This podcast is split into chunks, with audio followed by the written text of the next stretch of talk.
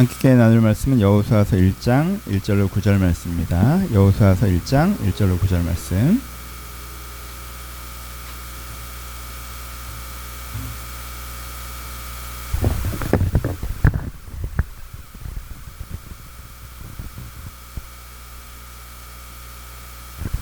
다 차셨으면 한 절씩 교독하겠습니다. 제 1절 있습니다.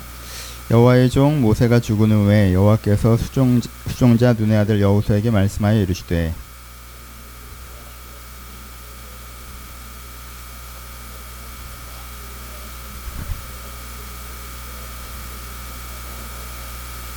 내가 모세에게 말한 바와 같이 너의 발바닥으로 밟는 곳은 모두 내가 너에게 주었노니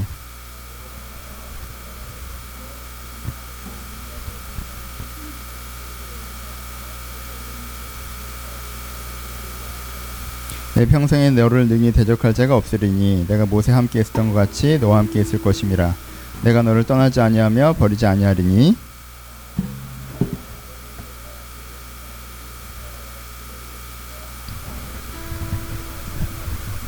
오직 강하고 기 담대하여 나의 종 모세가 내게 명령한 그 율법을 다 지켜 행하고 우로나 좌로나 치우치지 말라. 그리하면 어디로 가든지 형통하리니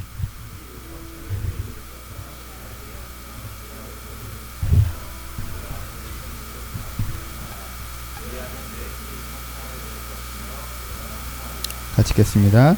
내가 내게 명령한 것이 아니야. 강하고 담대하라.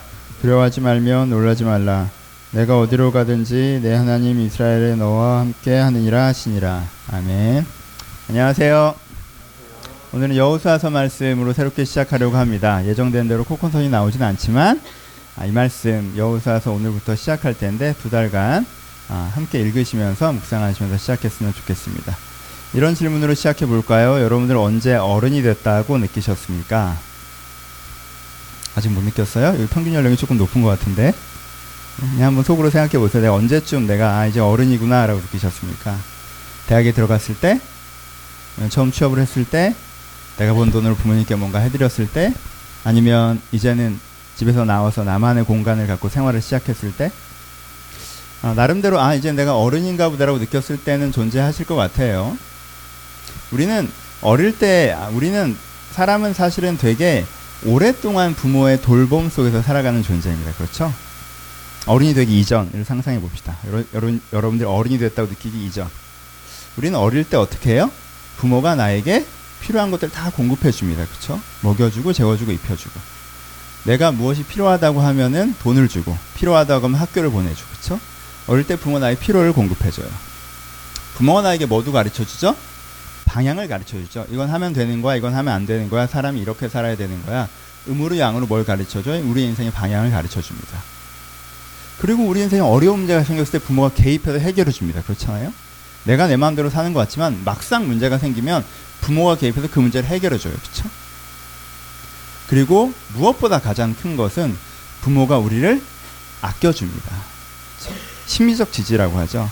나를 사랑해주고 격려해주고 응원해주고 기대해주고 하는 그런 심리적 지지를 경험합니다. 여러분 지금 갑자기 우리 엄마를 생각하시면 안 돼요. 이거 완벽한 부모를 얘기하는 게 아니야. 그렇죠? 그렇죠? 하여튼 일반론적으로 생각합시다. 그렇죠? 우리는 어린 시절 부모가 우리를 가르쳐주고 우리를 돌봐주고 우리의 문제를 해결해주며 우리를 아껴주는 시절을 지나옵니다. 그렇죠?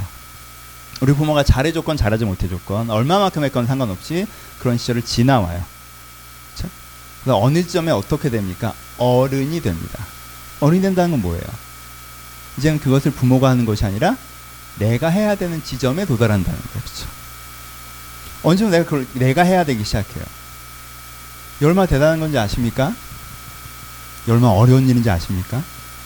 이젠 내가 나를 먹여 살려야 돼. 이거 어렵죠? 그거 어려우시잖아요. 그렇죠? 내가 나에게 먹을 것과 입을 것과 잠잘 거리를 제공해야 돼요. 내가 부모 집에 살 땐 주거비가 그렇게 많이 드는지 몰라요. 당연하죠. 내 방이 있는 거. 근데요. 내가 먹을 것과 입을 것과 잠잘 곳을 제공하게 되기 시작해 놓다 이게 굉장히 큰 책임입니다. 오늘은 내가 이걸 했는데 내가 내일을 할 자신이 없어지기도 해요. 이제는 내가 먹이고 있는데 내일도 내가 먹일 수 있을까라는 생각이 드는 지점들도 있죠. 단지 나를 부양하기만 되나요? 그렇지 않죠. 내가 어려운 문제가 생겼을 때 이제 내가 해결해야 됩니다. 전에는요, 사실은 어느 지점에 가면 부모에게 달려가면 됐어요. 그게 경적인 문제이건 사회적인 문제이건. 근데 어느 지점이 되면 내가 문제가 생겨서 달려가는 것이 아니라 어떻게 해야 돼요? 문제가 생겨도 내가 해결해야 되는 지점들이 와요. 내가 그 문제를 해결해야 됩니다. 오히려 부모가 물어보면 괜찮다라고 대답해야 되는 지점이 와버립니다. 정서적으로도 누가 날 아껴주고 기대해주고 지지해주고 격려해주지 않아도 내가 내 스스로 내 마음을 다독이고 나를 격려하고 나를 신뢰하고 나를 지지하고 나를 소중히 여기며 내 내면을 지켜가야 되는 지점이 와요. 그리고 내가 내 인생에서 아 이것이 맞는 거야 저렇게 해야 돼 라고 방향과 계획을 세우고 걸어가야 되는 지점이 온다는 거. 이게 어떻게 된다는 거예요? 어른이 된다라는 거예요. 어린 시절에는 부모가 그 역할들을 해주지만 인생 어느 점에 그것을 내가 해야 되는 이 네 가지를 모두 내가 해야 되는 지점을 맞이합니다. 그때가 어른이 되는 거예요. 문제는 뭡니까? 내가 어른이 된 것이 아니라 어른으로 던져지죠. 무슨 뜻이에요? 내가 아직 내가 부양이 안 됐는데 내가 부양을 해야 되는 상황에 도달해요. 오늘은 내가 어떻게 어떻게 먹고 살고 있지만 내일 어떻게 해야 될지 잘 모르겠어요. 내가 문제가 와서 내가 해결한답시고 달려들기를 했는데 내가 문제를 해결하고 있는 건지 망치고 있는 건지 잘 모르겠어요. 그 문제가 끝난 다음에도 그저 이 문제가 지나가는 것일 뿐 내가 이 문제를 해결했던 것인지 망쳤던 것인지 아니 그냥 나는 그걸 견딘 것뿐 아니 견뎠다고 하면 내가 멀쩡한 상태로 지나왔어야 견딘 걸 텐데 그 과정을 통해서 내가 부서지고 내가 상처받았고 그냥 돌아보면 난 그 문제를 당한 것일 뿐 사실 그 문제를 해결해내지 못했다고 생각될 때도 있어요. 정서적으로 나를 격려하고 나를 아끼고 나를 신뢰하고 예 그렇게 생각하지만 돌아보니까 나는 계속 내 내면을 돌보고 가꿨던 것이 아니라 결국 나는 계속 메말라 갔던 것도에도 있어요. 그렇죠 그냥 결국 나는 계속 메마르는 거예요. 사랑받지 못하고 지지받지 못하고 격려받지 못해서 나는 단단해지지 못하고 오히려 메마르지고 건조해지고 딱딱해지고 내적 힘은 점점점 떨어져 가고 있는 내가 어떻게 하고 있는데 문득문득 그런 생각이 들죠. 이렇게 사는 게 맞나? 그리고 이렇게 하면 되는 건가? 내가 너무 사람들이 시킨 대로 하고 있는 건 아닐까? 근데 시킨 대로 안 하면 도대체 어떻게 해야 되는 걸까? 우리는 어른으로 던져집니다. 어른으로 던져졌기 때문에 어른의 흉내를 내고 있지만 어른 일합시고 서 있지만 사실 내 마음 가운데서는 뭘 어떻게 해야 될지도 잘 모르겠고요. 마음은 점점점 힘이 떨어져 가고요. 그리고 문제를 해결해내고 있는 것 같지 않고요. 최소한의 나를 부양하는 것도 버거울 때가 있어요. 어린이 된 것이 아니라 어린애 던져진 나를 발견할 때. 그래서 사실 이런 사람들이 가장 많이 느끼는 마음은 뭐예요? 생각을.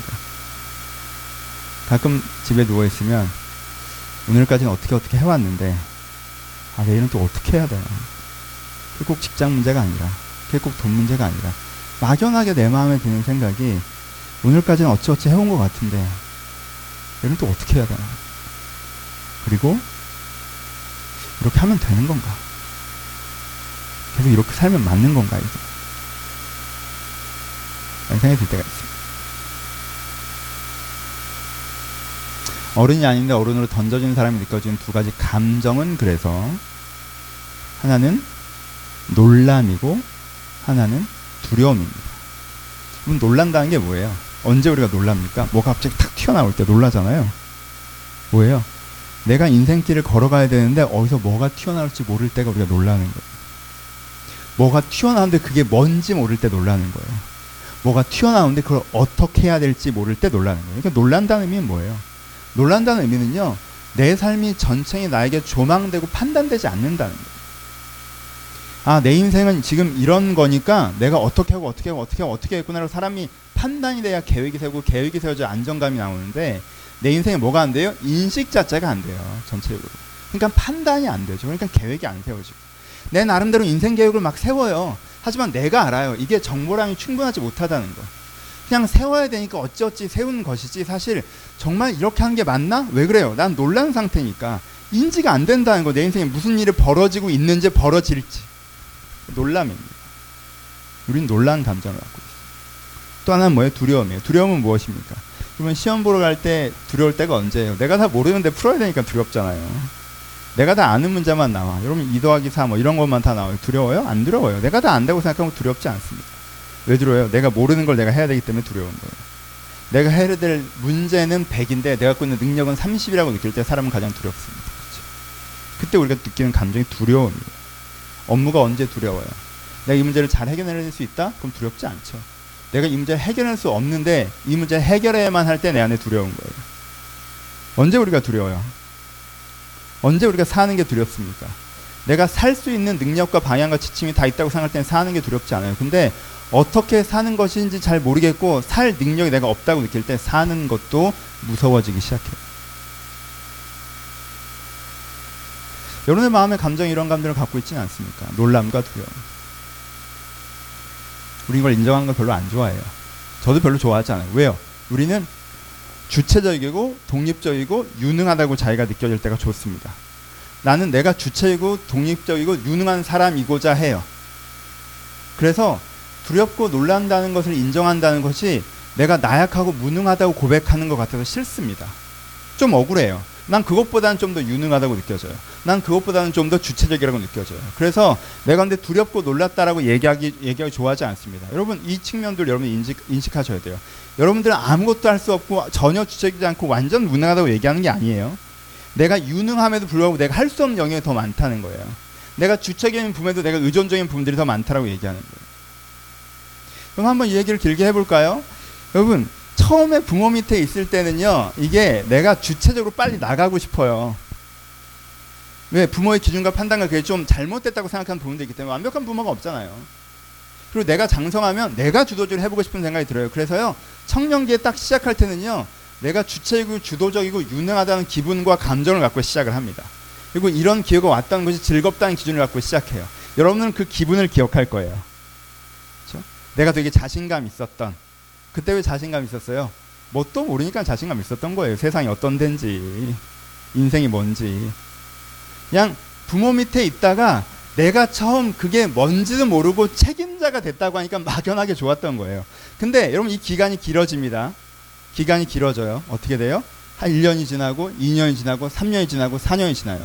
그럼 느껴지죠? 세상이 내 생각대로 되지 않는다는 거. 내 손에 다 달려있지 않다는 거. 내 마음대로 흘러가지 않는다는 거. 내가 그만큼 유능하지 않다는 거. 내가 그만큼 인생 전체를 알지 못한다는 거. 누구나 그렇다는 거.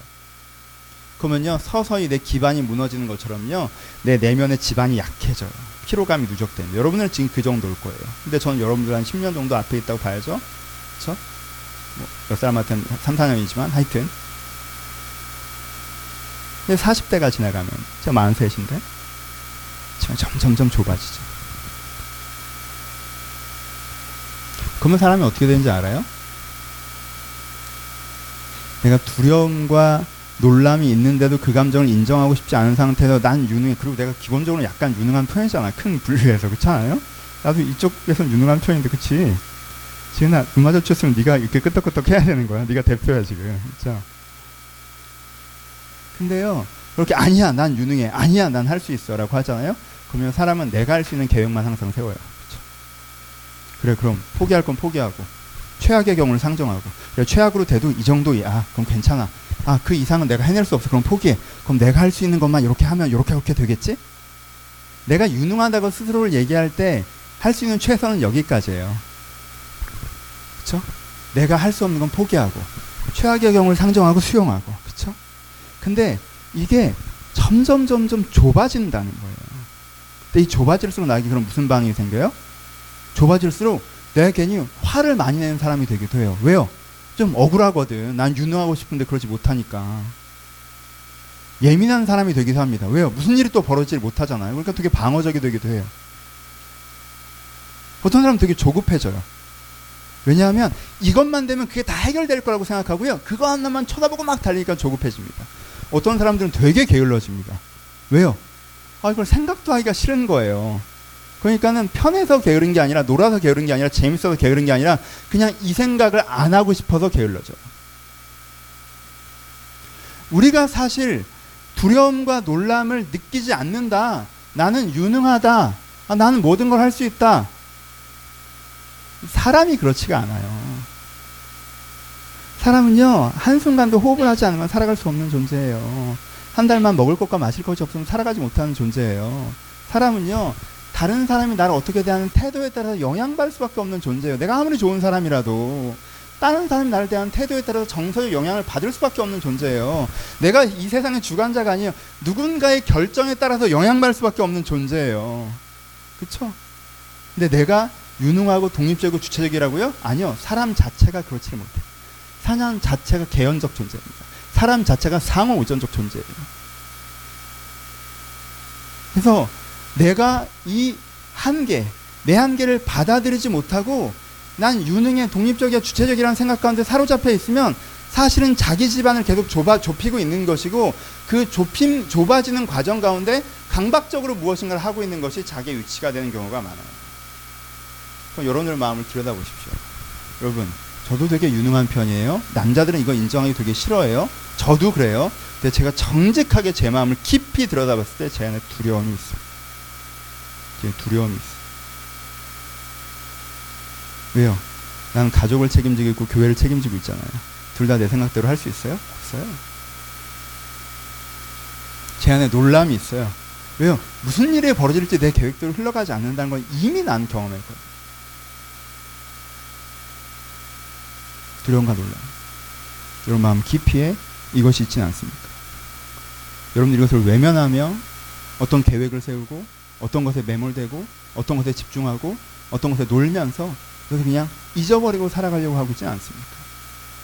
이것을 직면하셔야 이 문제를 해결할 수 있습니다. 내가 두려움과 놀람이 있는데 이것을 인정하지 않고 난 괜찮아라고 얘기할 때 우리가 그것을 해결할 수가 없어요. 본문으로 들어갑시다. 여호수아가 있습니다. 오늘 여호수아에게는 특별한 상황 가운데 있는 여호수아입니다. 어떤 여호수아예요? 모세가 죽은 여호수아예요. 모세가 죽었다는 게 뭐예요? 아버지가 죽은 거예요. 여러분, 모세가 여호수아의 친아버지는 아니지만 모세는 이스라엘의 아버지였습니다. 모세가 이스라엘에게 어떻게 했습니까? 특별히 여호수아에게 어떻게 했죠? 갈 길을 보여줬죠. 출애굽해야 돼. 가나안 땅으로 들어가야 돼. 광야로 돌아가야 돼. 싸워야 해. 싸우지 않아야 돼. 참아야 돼. 기다려야 돼. 배워야 돼. 시작해야 돼. 멈춰야 돼. 누가 가르쳐 줬어요? 모세가 가르쳐 줬습니다. 모세가 여호수아와 이스라엘에게 갈 방향을 가르쳐 줬어요. 또 뭐 했습니까? 여러분 모세가 이스라엘과 여, 이스라엘과 여호수아를 먹였어요. 그렇죠? 먹을 게 없어요. 만나와 메추라기를 내리게 하고 마실 물이 없어요. 반석에서 물이 나게 하고 더워요. 불기둥, 구름기둥. 모세가 이들의 필요를 채웠어요. 모세가 이들의 문제를 해결했습니다. 이집트 아래서 우리가 종이 되고 있습니다라고 했을 때 출애굽이라는 문제 해결을 보여주는 사람이 누구예요? 모세예요. 그들이 금송아지를 지어서 그들을 스스로 문제를 자초했을 때도 그것들을 해결해 주는 사람이 누굽니까? 모세입니다. 하나님과 일대일로 독대해서 그 문제를 해결했던 사람이 모세예요. 그리고 이스라엘이 지칠 때마다 타협하고 싶을 때마다 주저앉을 때마다 포기할 때마다 모세가 어떻게 했죠? 신명계 많은 설교들처럼 설교들로 그들을 동기부여하고 독려하고 이스라엘아 너처럼 하나님께 사랑받은 자들이 어디 있느냐로 그들을 격려하고 그들에게 다시 한번 새 힘을 내게 했던 사람이 모세예요. 근데 그가 지금 죽었습니다. 모세가 죽었어요. 그것만으로도 여호수아에게는 큰 결여이고 공백이에요. 근데 여호수아는 그 다음에 무슨 일을 당합니까? 어른으로 던져집니다. 어른으로 던져져요. 모세 자리를 여호수아에게 대신하라는 거예요. 이제는 네가 모세 역할을 하라고 사람들이 하나님이 이야기합니다. 모세 역할을 대신하라는 게 뭐예요? 나는 지금 어떻게 될지 모르겠는데 사람들은 내가 방향을 가르쳐 주길 기다리고 있어요. 그렇죠? 나는 이 문제를 해결할 능력이 없는데 사람들은 내가 이 문제를 해결하길 기대하고 있단 말이야. 나는 이들을 먹일 능력과 재능이 없는데 사람들은 그가 우리를 먹여주길 생각하고 있어요. 나는 아직 어른이 아닌데 네가 이제는 어른이라고 하고 있단 말이에요. 그래서 여호수아는 갑자기 어른에 던져진 거예요. 모세 역할들을 자기가 해야 되는 거예요. 이들을 인도하고 이들의 문제를 해결하고 이들을 공급하고 이들을 격려하는 걸 자기가 해야 돼요. 근데 자기가 그걸 할 수 없다는 걸 자기가 알고 있어요. 그래서 지금 여호수아가 뭐라고 고백합니까? 아니 하나님께서 여호수아에게 뭐라고 말씀하십니까? 두려워하고 놀라고 있다라고 얘기합니다. 여호수아가 느낀 두려움을 아시겠습니까? 여호수아가 느낀 놀람을 아시겠습니까?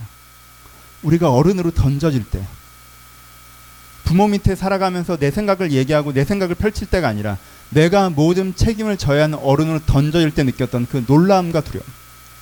그것이 지금 여호수아의 마음 가운데 있습니다. 이것을 어떻게 해결해야 될까요? 그래 난 두렵구나, 난 놀랍구나라고 지나갈 일이 아니라 우리가 해결해야 될 텐데 이것을 어떻게 해야 될까요? 하나님께 여호수아에게 뭐라고 얘기하십니까? 두려워하지 말라, 놀라지 말라. 이것을 해결할 수 있는 방법에 대해 얘기하세요. 두려워하지 말라, 놀라지 말라. 이게 해결된다고 얘기하세요. 근데 어떻게? 내가 너와 함께하리라고 하십니다. 오늘 본문에 그렇게 표현하십니다. 내가 모세와 함께 있었던 것 같이 너와 함께 있을 것임이라. 내가 너를 떠나지 않으면 버리지 아니하리니 내 하나님 여호와가 너와 함께하니라라고 얘기합니다. 하나님께서 함께 하신다라고 얘기해요. 여러분 하나님께서 함께 하신다는 의미를 다시 한번 생각해 봅시다. 그 하나님은 어떤 하나님이세요? 그 하나님이 어떤 하나님이십니까? 아버지 하나님이십니다. 그렇죠? 어떤 아버지세요? 모세가 그들의 길을 인도했어요? 아니요. 하나님이 그들의 길을 인도했다는 거예요. 모세가 그들을 먹였습니까? 아니요. 하나님이 그들을 먹였다라는 거예요. 모세가 그들의 문제를 해결했어요? 아니야. 하나님이 그들의 문제를 해결했어요. 모세가 그들을 격려했습니까? 아니야. 하나님이 그들을 격려했다는 거예요. 우리 부모가 나를 길렀습니까? 부모가 나를 가르쳤어요? 부모가 나를 여기까지 인도했어요? 아니에요. 모세가 그러했지만 하나님이 그러하셨던 것처럼 우리 부모가 그러했지만 하나님께서 그렇게 하셨다라고 우리 가운데 말씀하시는 거예요. 그리고 그 하나님은 내가 나이가 좀 먹었다고 해서 내가 취업이 됐다고 해서 내가 결혼을 했다고 해서 이제부터는 너 알아서 살으라고 말씀하신 하나님이 아니시라는 거예요. 이제는 장성하였으니 이제는 네가 판단하고 네가 해결하고 네가 다 책임지고 살아라고 말씀하신 하나님이 아니라 이제까지 부모를 통해서 나를 키우셨던 그 하나님이 여전히 살아계셔서 다른 그 무엇을 통해서인지는 모르겠지만 각 사람에게 다르겠지만 하나님 그분께서 나를 여전히 양육하실 거라고 얘기하는 거예요. 그래서 지금 이 순간에도 여전히 뭐가 있다는 거예요? 하나님께서 나를 인도하실 거라는 거예요. 하나님께서 내 문제를 해결하실 거라는 것이고 하나님께서 나를 격려하실 거라는 것이고 하나님께서 나에게 필요할 것을 공급하실 거라고 나에게 말씀하신다는 거예요. 여호수아에게 그걸 인정하라고 지금 얘기하는 거예요. 그걸 믿으라고 얘기하는 거예요. 그걸 느끼라고 얘기합니다. 여러분 여호수아가 지도자가 된 다음에 가장 먼저 해야 됐던 것이 무엇인지 아십니까? 이 두려움과 조, 두려움과 이 놀란 마음에서부터 걸어 나와서 이 두려움과 놀란 마음에서 걸어 나올 수 있도록 그 하나님의 가까이 계심을 느끼는 게 여호수아가 됐던 첫 번째입니다. 여러분들 어른이 되고 싶으세요? 여러분 성인이 되고 싶으세요? 여러분 생에 책임 있는 삶을 살고 싶으십니까? 여러분들이 처음 해야 되는 건 하나님의 가까이 계심을 느끼는 거예요. 그 청년기의 오만으로 내가 뭐나 낸 것처럼 내가 뭔가 할 수 있는 것처럼 그런 자신감으로 달려드는 것이 아니라 내가 어린애면서 가장 먼저 해야 되는 것은 아직 지가 뭔가 할 줄 아는 애는 애예요. 내가 할 수 없다는 걸 알고 하나님을 가까이 느낄 때 우리가 어른으로서 첫 단추를 시작할 수 있는 하나님을 가까이 느낄 때 우리가 뭐가 먼저 일어나야 돼요? 정서적 변화가 일어나야 됩니다. 감정의 변화가 먼저 일어나야 돼요. 두려워 말라 놀라지 말라. 여러분 이건 두려움과 놀라면 감정이에요. 두려움과 놀라면 감정입니다. 이 두려움과 놀람의 감정이 나에게서 사그라들고 내게 하나님이 계시기 때문에 강하고 담대한 그 감정이 나에게 피어오르는 것이 필요합니다. 여러분 부모가 아이와 함께 있을 때 아이가 부모가 나에게 뭘 해줄지에 대한 스케줄을 받고 마음의 평안함을 얻는 줄 아세요? 아니에요. 부모가 왔다라는 것 자체에 일단 평안함을 얻는 거예요. 이 부모의 존재로 평안함을 얻는 거예요. 부모가 해결해 주는 건 그 다음이에요. 아버지가 왔으면요. 아버지가 돈을 내는 순간 해결된다고 느끼는 것이 아니라 이렇게 이렇게라고 말하는 순간 해결되는 것을 느끼는 것이 아니라 아버지가 왔다는 것에서 이제 해결되는 감정을 느끼는 거예요. 안정감을 느끼는 거. 왜요? 그가 나를 사랑하고 그가 나를 신뢰하며 인도자이고 해결자이고 공급자이고 지지자이니까. 그러면 여기가 첫 단추입니다. 여러분 이걸 먼저 하셔야 돼요. 특별히 남자분들. 우리 교회 스타일은 여자분들 마찬가지인가? 하나님에게 디렉션만 받으려고 하고 아, 하나님 이걸 하라고 하셨지 저걸 하라고 하셨지 저걸 하라고 하셨지 그래 내가 줄때 이렇게 살자 저렇게 살자 저렇게 살자 아 이건 너무 하기 어려운데 왜 나한테 이렇게까지 시키시지? 아 이건 그냥 내 마음대로 하겠다. 하나님 이건 내 마음대로 할게요.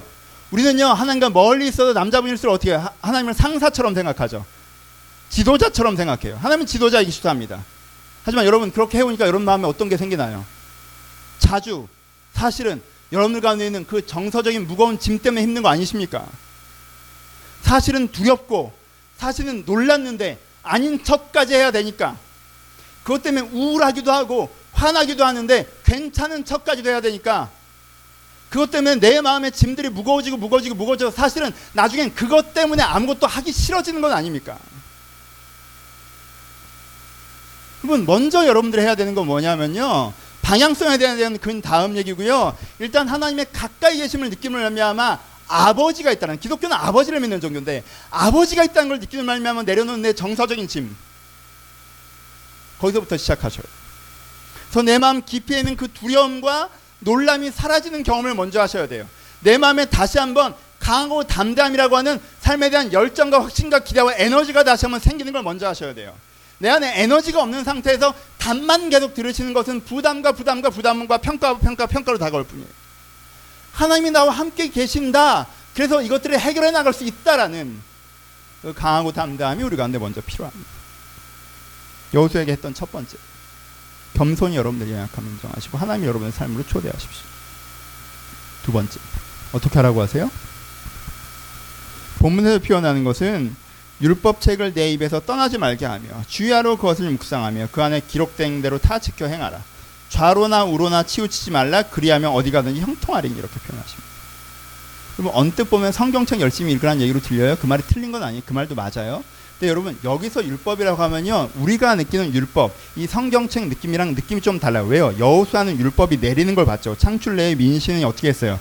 창출내의 민신이 다섯 권의 책이 여기서는 율법인데 그쵸? 창세기 전 성경 전체에 있을 때가 아니죠. 다섯 권밖에 없을 때예요. 이 다섯 권 율법이 다섯 권이 어떻게 하는 걸 봤어요.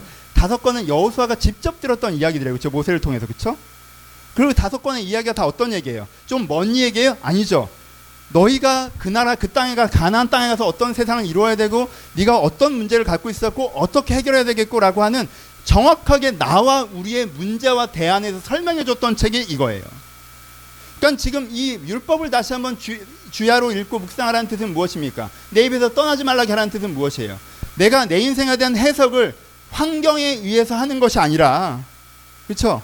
내 환경에 의해서 어 무엇이 튀어나올지 모르겠어. 저건 내가 못할 건데 무서워. 모세는 떠났고 가나안 전쟁은 시작해야 돼. 나 이것을 어떻게 하지라고 하는 환경으로부터 감정을 갖고 오는 것이 아니라 하나님 함께 계신다고 느꼈으니까 환경으로부터 계획을 갖고 오는 것이 아니라 그러면은 하나님께서 나에게 뭘 하라고 하셨나?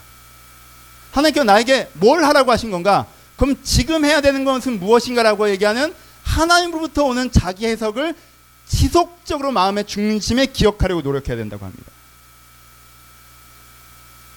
여러분 우리의 삶의 싸움의 상당 부분은요 중심을 지키는 싸움이에요. 여러분 마음 한 가운데 무슨 생각이 딱 자리 잡아요. 여러분 그 싸움이 치열한 거 아시죠? 여러분 내면에 여러분이 자꾸 그 싸움에서 심판 노릇을 하려고 하고 관객 노릇을 하려고 해서 그렇지 부정적인 마음이 내 마음의 한가운데 딱 자리 잡으면 어 이제는 부정적인 마음이 자리 잡았으니까 그 마음대로 가시죠.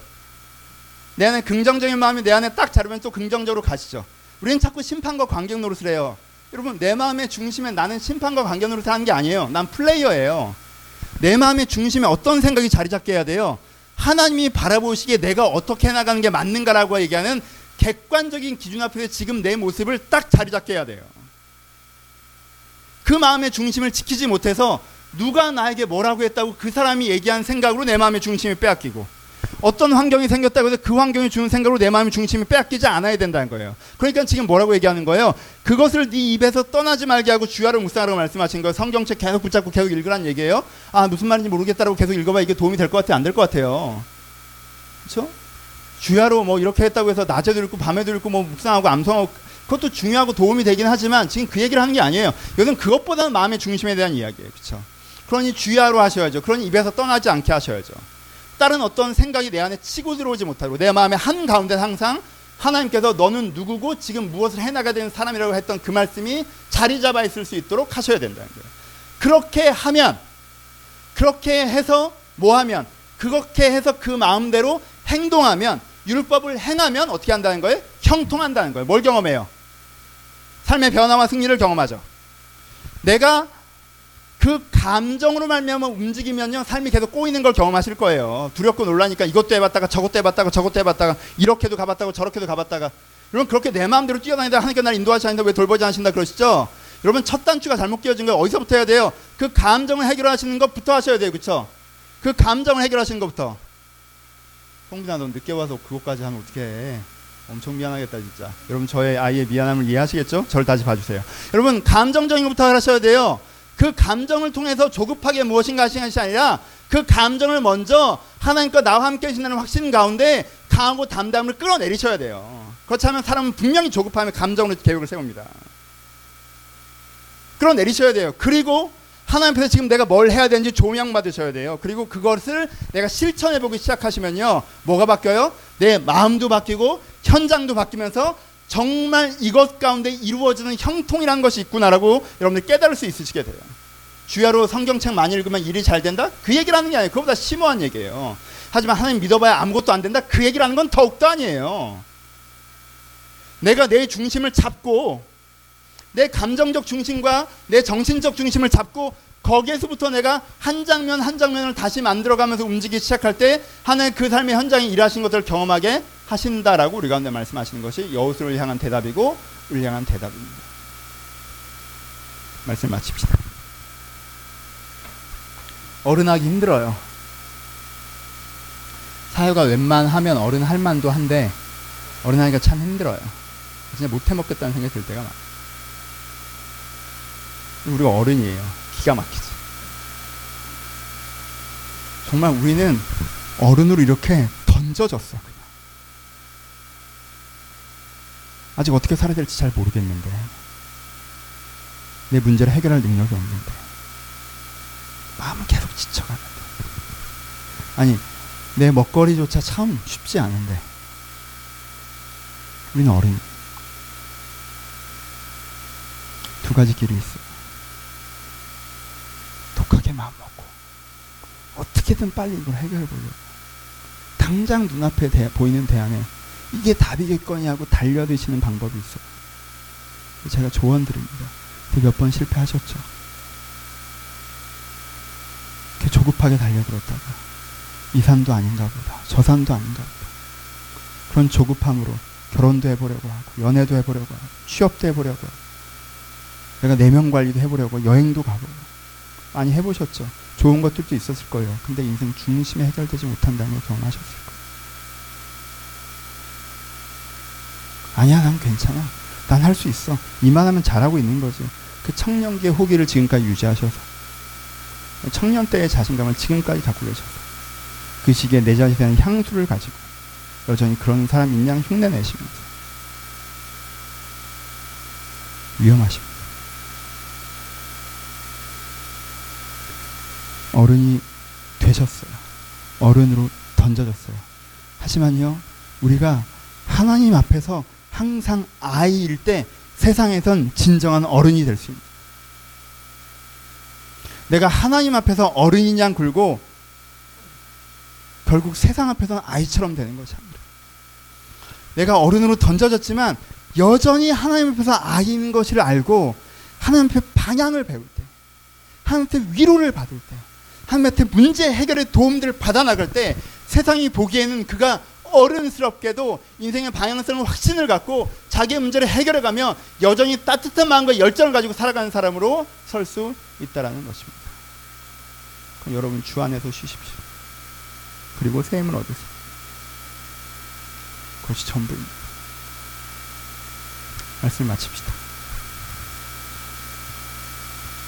저는 당위에 대한 설교는 제가 아는 것보다 120%를 전달하고 있다고 느껴지는데 이런 정서에 대한 설교는 제가 느낀 것보다 60%밖에 전달을 잘 못하는 것 같아요. 이런 따뜻한 얘기도 소리 지르면서 하잖아요. 다른 방법을 잘 모르겠어. 어떻게 하면 되는 거니? 제가 느낀 것이 전달되었으면 좋겠어요. 지난주는 저에게 피로 회복 주간이었습니다. 피곤한 일들이 저희가 좀 있었고 아 이번 한 주에 피로 회복해야 다음 주부터 내 컨디션으로 살 수 있겠다 생각해서 피로 회복 주간으로 선포했습니다. 개인적으로 나 혼자 하는 거 난 그런 거 잘해요. 원래 지가 어린인 줄 아는 애들이 계획 많이 세우거든. 제가 그래요. 제가 어른인 줄 알아요. 제가 다 할 수 있다고 생각해요. 피로 회복 주간으로 선포하고 제가 피곤할 때 하는 게 있어요. 한의원 두 번 가고 그래서 어깨 이렇게 찜질하고 저 어깨가 붓는 게 제일 힘들거든요. 그리고 좀 깊게 자려고 노력하고 제가 또 지난 인도 단기 선교 때 이 수면제 위력을 알아서 제가 또 아시는 분께 하나만 구해가지고 1년에 두 번 정도 제가 먹고 깊게 자고 어, 그럼 제 컨디션으로 돌아갈 수 있다고 저는 생각하는 거예요. 왜 그게 어느 정도 됩니다, 여러분. 수동적으로 하는 거면 이거 이렇게 주도적으로 하는 게 어느 정도 돼요. 물론 제 업무는 일주일에 있는 그대로 풀이었어요. 바쁜 와중에 중간중간 바쁘니까 아예 쉬면 계획 안 세워도 되지. 아예 쉴 거면 쉬는 계획을 세울 게 뭐가 있니? 중간중간 그렇게 내 컨디션을 회복해 가자라고 했습니다. 아 근데 수요일이 지나고 목요일이 지나도 잘 회복이 잘 안 되는 것들을 느꼈어요. 금요일 오후에 그냥 교회 오후에 들어와서 저녁에 설교가 있어서 금요일 오후에 잠깐 들어와서 설교 준비를 잠깐 하다가 기도하려고 앉는 게 아니라 아무 생각 없이 여기 앉았어요 그냥. 근데 난 직장이 교회니까 얼마나 좋아. 아무 생각 없이 앉아서. 근데 제가 기도를 시작하는데 한 아, 좀 되게 부끄러운 얘기인데 제가 오랜만에 한 두 시간 정도 기도한 것 같아요. 이런저런 얘기를 했어요. 무슨 얘기하는지 기억도 안 나. 무슨 대를 받는지 생각도 안 나요. 전 자꾸 기도도 정해놓고 하거든요. 야, 이건 이렇게 되고 저건 저러니까 제가 어찌하오리까? 이렇게 하리까? 저렇게 하리까? 하나님 이건 정말 죄송합니다. 이건 정말 감사하고요. 제가 여기에 이 죄성이 있어 이 죄성을 지금 해결해 주시고 전 막 약간 약간 명확하게 가는 부분들이 좋아요. 막 두런두런 이런저런 얘기하면 별로 안 좋아해요. 저. 하나님이랑도 이렇게 얘기 끝나면 전 일어나는 편이에요. 감사합니다 하겠다. 그냥 그냥 두런두런 이런 얘기들을 했어요. 그냥 제가 느끼는 거, 제가 생각하는 거, 제가 원하는 거, 제가 피곤한 거, 제가 중보기도 해야 되는 거. 두 시간 기도가 가서 설교를 했습니다. 근데 금요 집회 가서 설교를 한 거니까 끝나고 내가 집에 갈 수는 없잖아. 또 기도회가 한 시간 정도 이어지잖아요. 거기서 또 한 시간 정도 또 기도를 했어요. 그리고 토요일 날 딱 느꼈어요. 내가 안 피곤하다는 거. 모르겠어요. 한의원 효과가 늦게 나타나는 건지, 수면제 효과가 늦게 나타나는 건지 모르겠죠. 그래서 이 설교를 여러분들에게 전합니다. 피곤하시느라, 어른하느라, 어른하나 피곤하시느라.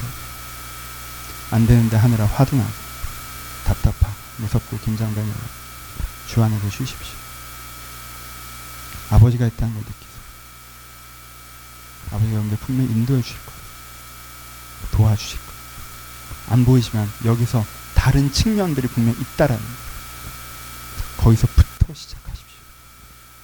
거기서부터 시작해야 우리가 주야로 묵상할 수 있고 입술에서 떠나지 않게 할 수 있고 그것을 실천할 수 있습니다. 그러니까 주의 쉼부터 시작하셔서 하나님을 말미암아 주 앞에서 아유됨으로 말미암아 세상에서 어른되는 귀한 은혜를 받아 누리시기를 주님 이름으로 축원합니다. 찬양하시겠습니다. 나의 안에 거하라 찬양하실 텐데 나의 안에 거하라 나는 내 하나님이 모든 환란 가운데 나를 지키시리라 두려워하지 말라 내가 널 도와주리 놀라지 말라 내가 너와 함께하리라 찬양의 가사지만 하나님께서 지금 여러분들 이렇게 말씀하시고 있다고 상상하셔도 그것이 크게 진리와 다르지 않을 거라고 저는 생각합니다. 두려워하지 말라. 놀라지 말라. 오늘의 본문의 말씀처럼 하나님 여러분들이 그렇게 말씀하신다는 걸 좀 고백하시면서 내 입술로 찬양하지만 하나님께서 지금 나에게 이렇게 말씀하시고 있다고 생각하시면서 이 고백의 기도로 함께 찬양하고 통성으로 좀 기도했으면 좋겠습니다. 찬양하시겠습니다.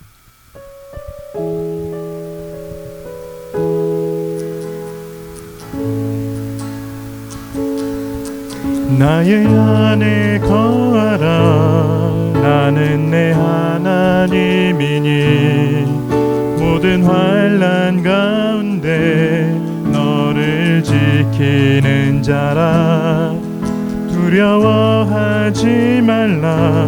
내가 널 도와주리니. 놀라지 말라. 내 손 잡아주리라. 나의 안에 거하라. 나의 안에 거하라. 나는 내 하나님이니. 모든 환란 가운데 너를 지키는 자라 두려워하지 말라. 내가 널 도와주리니. 놀라지 말라. 내가 잡아주리라. 내가 너를 지명하여 불렀나니 너는 내 것이라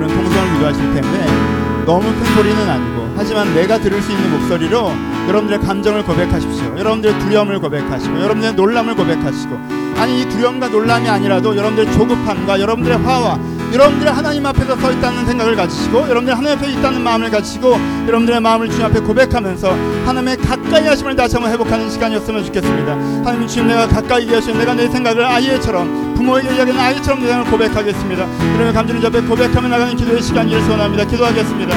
아버지 이들의 이 시간 단지 하나님 앞에 내 마음을 고백하기를 소원합니다. 이 시간 단지 하나님이 내 마음을 고백하기를 소원합니다. 이 시간 단지 하나님께 내 마음을 고백하기를 소원합니다. 이 시간 하나님께 내 감정을 고백하기를 소원합니다. 내 진심을 그저 고백하기를 소원합니다. 하나님 내 안에 선명한 그 두려움과 내 안에 그 선명한 놀람들을 잡아 고백하기를 소원합니다. 있는 두려움과 놀람이 잡아 고백되어지게 하시고 하나님 내 안에 있는 두려움과 답답함이 잡아 고백되어지게 하시고 그리고 저희 안에 그 잡아 고백되어지게 하시고 그리고 저희를 신앙하며 가져온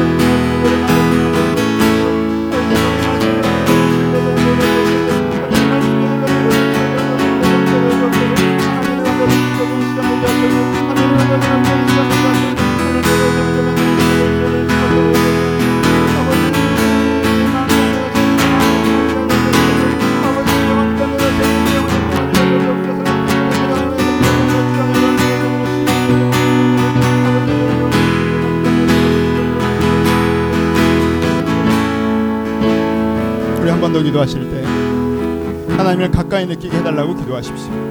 멀리 느껴져 있는데 여러분 그렇게 끝날 수가 없는 문장입니다. 그것은 하나님을 가까이 느끼게 해달라고 기도하세요. 매달리세요. 하나님 내가 두렵습니다. 놀랐습니다. 내가 상황 때문에 감정이 압도돼서 하나님이 안 느껴지고 안 보입니다. 하나님 근데 분명히 계실 텐데 하나님이 존재하신다면 내 옆에도 계시고 존재하신다면 내 심령에도 계시고 존재하신다면 나와 함께 계실 텐데 하나님 내가 그 하나님을 느끼게 하여 주옵소서. 날 인도하시고 나를 도우시는 그 하나님을 느끼게 하여 주옵소서. 하나님을 가까이 느끼게 하여 주옵소서. 아, 내가 오늘 짐을 느끼고 가기를 소원합니다. 작은 느낌일지라도 내 마음의 짐을 덜어내는 그 하나님이 함께 계심을 내가 느끼게 해달라고 우리 한 번 더 같은 제목으로 기도하기를 소원합니다. 기도하겠습니다. 아버지 이들과 하나님을 알지 못하는 자들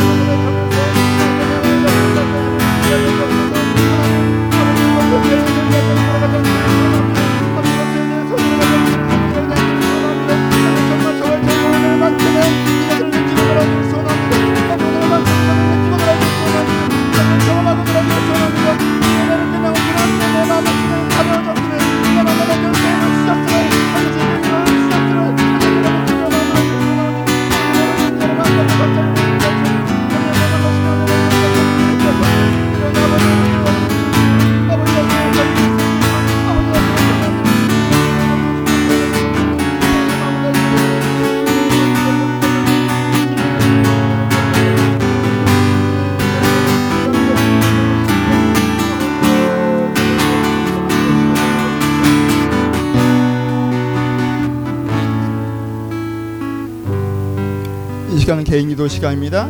여러분 구체적으로 기도하십시오. 여러분 구체적으로 기도하세요. 하나님 말 꾸미지 마시고 구체적으로 기도하세요. 직장 때문에 힘드십니까? 힘들다고 얘기하세요. 누구 때문에 힘드십니까? 그 사람 이름 불러가며 얘기하십시오. 이 사람 때문에 내가 이렇고 이것 때문에 이렇고 결혼 문제 때문에 걱정이세요? 이건 돈 문제 때문에 걱정이세요? 사실 그게 내 마음의 중심에 있는 우리가 너무 고급스러운 얘기만 하고 있었습니까? 여러분 지금 그냥 얘기하십시오. 하나님 나 이렇다고. 내면적인 문제들이 있으십니까? 얘기하십시오. 나 이렇다고. 우리 기도 제목 갖고 기도합시다. 우리가 그 기도 제목대로 이루어달라고 기도하는 게 아니에요. 그 문제를 갖고 함께 대화하는 거예요. 한 내가 이렇습니다라고 기도했으면 좋겠습니다. 이 시간 기도하실 때 우리가 마지막으로 기도할 건데 이렇게 된그 문제들을 가지고 그 숙제들을 가지고 여러분들 중에 풀고 있는 그것들을 가지고 한 내가 이러합니다. 한 내가 이러합니다. 하나님은 어떠하십니까? 하나님의 마음을 알기를 원합니다. 하나님 생각을 알기 원합니다. 그러면 기도 제목 갖고 우리 마지막으로 2, 3분 동안 한 번 더 기도하기를 소원합니다. 기도하겠습니다. 아버지 저희 한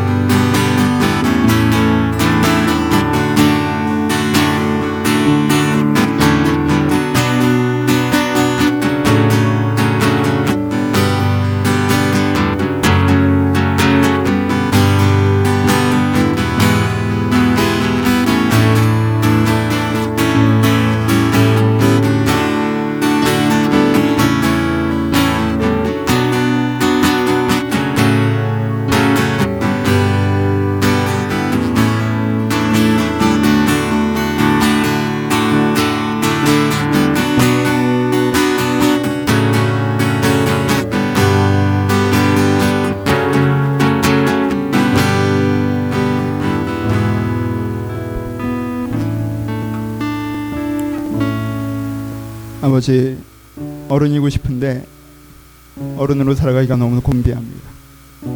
내가 어떻게 해야 될지도 모르겠고 내 문제를 해결하고 있는 것인지도 잘 모르겠고 마음은 지쳐가고 기본적인 삶을 꾸려갈 힘도 부족할 때가 있습니다.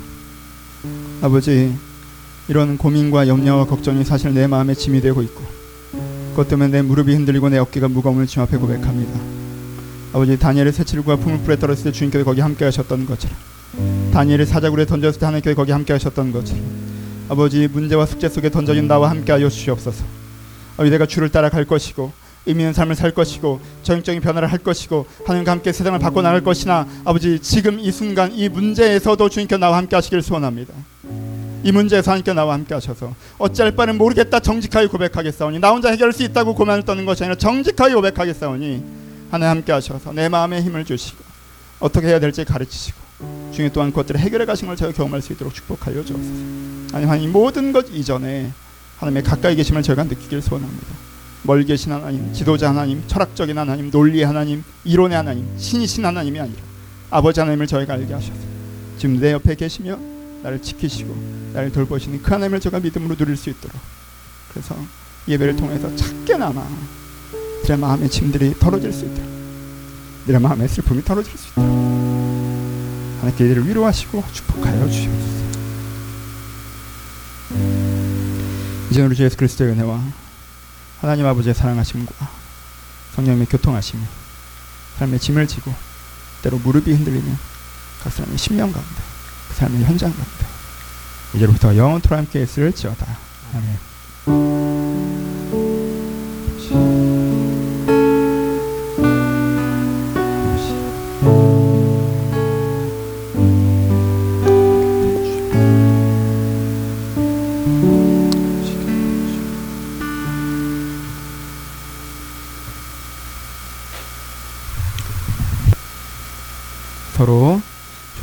감사의 박수 나누시겠습니다. 감사합니다. 예, 예 광고 말씀 드리겠습니다. 오늘도 찾아주신 분들 환영하고요. 은혜 예배가 되시고 있고 격려의 교제 시간도 있으셨으면 좋겠습니다. 저희 교회 이전이 확정됐습니다. 그래서 저희가 4월 27일에 교회 이전하니까요. 그 전에 있는 여러 가지 일들 다시 교제할 때 서로 또 도우시고 그렇게 해주셨으면 좋겠습니다. 이번 주 원고 주간인데 코코넛을 쓰는 건 아니고요. 아, 저희 그 저희 그 나무의 숨 기본 양육 교재를 좀 저희가 만들려고 했는데 못 만들었던 게 있어서 그 교재 제작을 위한 원고 주간으로 해서 이번 주는 아, 양육 없이 신방 없이 그렇게 제가 개인적으로 원고 주간을 삼겠습니다. 4월 23일에 부산 백스코에서 저희 원경주 자매님 결혼하세요.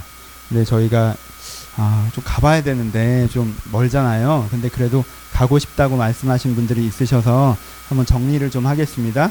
가실 마음 있으신 분들은 당일에 버스도 있고요. 뭐 몇 분은 이제 전날 얘기를 좀 하셨는데 그래서 금요일 저녁에 같이 가셔서 게스트하우스에서 주무시고 오전에 바닷가에서 오시다가 결혼식 보고 오실 분들 예, 겸사겸사 가실 분들 혹시 있으시면 함께 했으면 좋겠다는 생각이 듭니다.